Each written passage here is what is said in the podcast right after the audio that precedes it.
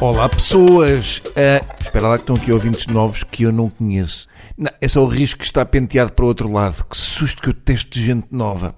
Cá estamos nós no nosso querido Portugal, que esta semana junta temas como Web Summit e touradas. Eu sinto falta de uma app para juntar isto tudo. E pronto, não há nada a fazer, aí está a Web Summit outra vez, agora é sempre nesta altura do ano. Lamentavelmente eu sofro muito com isto porque eu tenho asma dos anglicismos. E a verdade é que aquele palco da Web Summit também não dá para convidar epiléticos.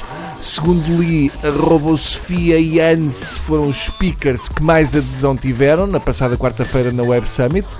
As atenções concentraram-se também em Tony Blair, que, como todos sabem, tem uma espécie de inteligência artificial. Aliás, todo o Blair é artificial. Eu tenho de dizer aqui, dado que também não posso dizer no outro lado, que eu desconfio do sucesso do Web Summit e de todos os avanços que é suposto trazer ao mundo e de todo este empreendedorismo. Basta ver que a grande figura da Web Summit do ano passado, a Robosofia, acabou a fazer anúncios com o Mário Crespo numa escola C+S. Eu continuo a dizer que sempre que ouço falar de empreendedorismo saco logo da pistola, mesmo que seja de raios laser. A verdade é que a Robô Sofia teve uma falha na apresentação da Web Summit deste ano e ficou a falar menos do que a minha Bimbi. Nitidamente teve um esgotamento depois de meses com o Mário Crespo a fazer-lhe bullying e a ver filmes com o Sylvester Stallone. Uma pessoa ouve falar em inteligência artificial e olha para a Sofia um ano depois e parece estar com a inteligência de um vestal. É uma pena. Custa-me vê-la naquele estado porque há um ano a robô Sofia foi-nos apresentada como uma robô que até compreende ironia ou seja, só faltava perceber o que é o fora de jogo e era uma mulher perfeita. Eu só espero que não venham dizer que ela está assim meio em curto-circuito, porque depois do anúncio com o Ronaldo aceitou subir até ao quarto dele. Também o robô Han, que era para ser um dos grandes protagonistas desta Web Summit, desapareceu de vista. O robô Han, supostamente companheiro da Sofia, vinha cheio de confiança, vinha confiançudo, mas descobriu que a Sofia já é tão humana que estava num daqueles dias do mês. Aliás, o problema de ir para a cama com a robô Sofia é o mesmo que nos matrecos. É fixe, mas ficamos todos sujos de óleo. E foi um dos temas da semana. O ex-candidato presidencial Manuel Alegre manifestou-se na passada semana muito incomodado com as declarações da Ministra da Cultura, Graça Fonseca, sobre as touradas no Parlamento. É este tipo de intolerâncias que cria os Bolsonaros, disse Manuel Alegre ao público. Entramos numa fase em que tudo cria Bolsonaros, desde pintar as unhas a espremer borbulhas. Mas por acaso, Bolsonaros é o tipo de coisa que devia ser criada em ganadarias. Vamos lá ver uma coisa. Segundo sei, Manela Alegre recebe uma reforma de 3.219,95 euros mensais por ter desempenhado, segundo o próprio, durante pouco tempo, funções de coordenador de programas de texto da RDP. Esteve três meses como diretor dos serviços criativos e culturais da RDP. Se quer entrar por aí, Sr. Manel Alegre, então isto sim cria Bolsonaros. Diz o poeta cinegético ao jornal público. Agora são as touradas, depois há de ser a caça e depois o livro que podemos ou não ler ou o filme que podemos ou não ver. Sim, Manel, então não. Quantas vezes fui à caça a perdiz com o Guerra e Paz, aquela tirada à moleirinha de uma ave é certinho. O socialista deixa um aviso a Graça Fonseca e a outros políticos.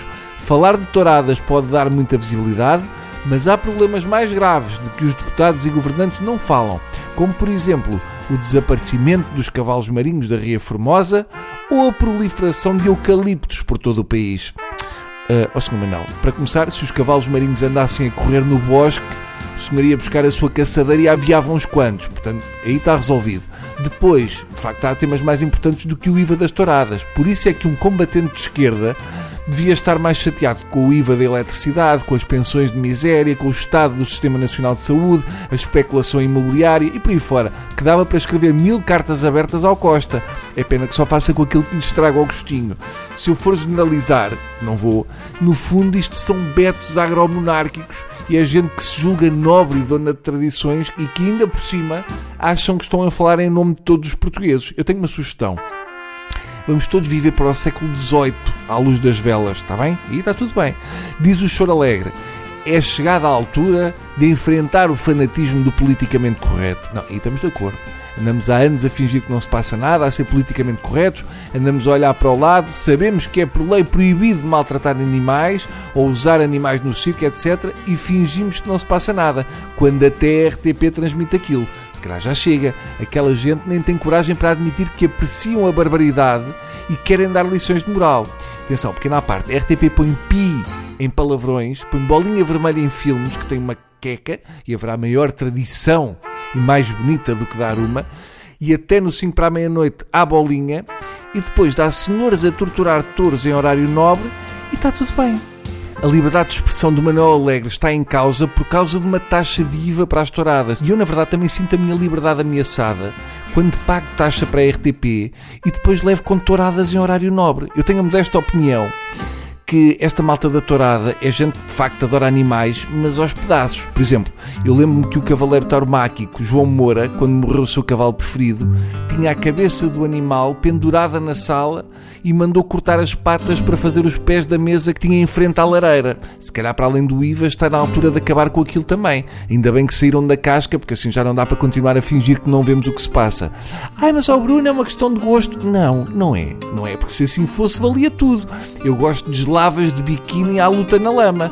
E outros gostam de ver gatos a arder na aldeia de Mourão. Por exemplo, na aldeia de Mourão, gostam de pôr crianças a fumar no dia de reis. Atenção que se isto fosse lá por fazer o que gostamos, havia de ser bonito. Tortura de animais não tem nada a ver com gosto. Tirar prazer de ver bichos a serem torturados nunca pode trazer nada de bom a ninguém. É admitir a tortura animal, logo é admiti-los e admitir a nossa estupidez e brutalidade. Logo é também diminuir o bicho-homem. Ou seja, é errado para as duas raças. Quando se fala do sofrimento animal, estamos a falar da exploração bárbara desse sofrimento e de se fazerem heróis quem a pratica. Que exemplo é que nós estamos a dar? Hum? Porque raia que putos que veem um touro a ser massacrado e o toureiro a sair em ombros não de pensar ah, bora lá fazer isto com cães. Eu digo isto porque Manuel Alegre escreveu um livro chamado Cão como Nós, que eu fui obrigado a ler no liceu, que não me deram escolha, e que é dedicado à memória de um animal que era parte da família e cuja morte ainda hoje o poeta chora. Que diria Manuel Alegre se houvesse gente cujo gosto é ver luta de cães hum? e levasse o seu curica de manchas castanhas e estrela branca no meio da cabeça para andar à porrada com um pitbull terrier de nome mastodonte? Hum? Fica à espera do romance Touro como nós. A Manuel Alegre juntou-se, como só podia ser, Miguel Sousa Tavares, o velho mais velho do Restelo. Eu recordo que Sousa Tavares disse em tempos a lei anti-tabaco faz lembrar os decretos anti-judeus da antiga Alemanha nazi. Sim, claro. Eu imagino a Anne Frank a fumar às escondidas no armário. Esta é uma das melhores frases de sempre de Sousa Tavares, tirando aquela parte do Equador onde aparece um submarino que ainda não tinha sido inventado. Claro que todos temos as nossas maluqueiras. Eu também confesso que não me importava de soltar o Alegre e o Sousa Tavares no mato e fazer-lhes uma batida. Sendo que com o que o Miguel Sousa Tavares fuma, eu acho que ele não ia muito longe. Bem, mudemos de tema, porque eu gosto de mudar de tema e, e o meu tubo também é uma questão de gosto. O deputado e secretário-geral do PSD, José Silvano, envolvido na polémica sobre falsas presenças em oleanários do Parlamento, assinou na passada quarta-feira a folha de presença da Comissão Eventual para a Transparência, mas não assistiu à reunião. Que fique claro desde já que o senhor é um exemplo para mim. Muito gostava eu de ter a coragem para fazer o que o senhor faz nas reuniões de condóminos lá do meu prédio. Portanto, depois de todo o escândalo com assinaturas na folha de ponto feitas por outros e diversas baldas, o secretário-geral do PSD foi ao Parlamento, à Comissão Eventual para a Transparência, assinou a folha e não se chegou a sentar. Eu desconfio que o José Silvano sofre de hemorroidas. O que me faz confusão é o critério de Rui Rio na escolha de secretários-gerais do PSD. Se bem me recordo, o José Silvano veio substituir o doutor Feliciano Barreiras Duarte. Estou a fazer aspas com os dedos enquanto digo doutor, na sequência de notícias sobre irregularidades no percurso académico e com a morada para efeitos de cálculo de abonos das deslocações como deputado. O Rui Rio tem um jeito especial para escolher secretários-gerais. Eu imagino que se o Silvano se demitir, a seguir o Rui Rio escolhe o Duarte Lima. No fundo, o José Silvano é uma espécie de arma de tancos. Aparece e desaparece e volta a aparecer e ninguém sabe bem como. E agora uma boa notícia, mas só para o próprio, Nogueira Leite vai para a auditoria da EDP Renováveis. O que eu me pergunto é, como é que um senhor tão direitolas vai trabalhar para o PC chinês. Eu suponho que vai separar embalagens. Já lá vai o tempo em que Nogueira Leite ameaçava abandonar o país se a geringonça fosse governo. Afinal, ficou por cá e até se safou bem. Termino com uma notícia triste. A fábrica de pastilhas Gorila está em risco. Após vários anos de prejuízos, a empresa avançou com um processo de revitalização. Vai precisar de vender mais doces para não amargar a vida de centena e meia de trabalhadores. Muito antes das Bitcoin, a pastilha gorila chegou a ser moeda. Quando não havia trocos na mercearia, davam-nos sempre uma pastilha gorila. Eu cheguei a ter uma centena de pastilhas gorila num depósito a prazo no extinto BES. E agora já lá vai. Por hoje é tudo, uh, isto está despachado, ou como diria o nosso Ministro das Finanças... Eu tenho mesmo que acelerar... Uh, uh, senão não vamos ver o Benfica. Pronto, nosso país é isto: fado, futebol e Fátima. E já agora touros. Um grande olé para todos. Até para a semana.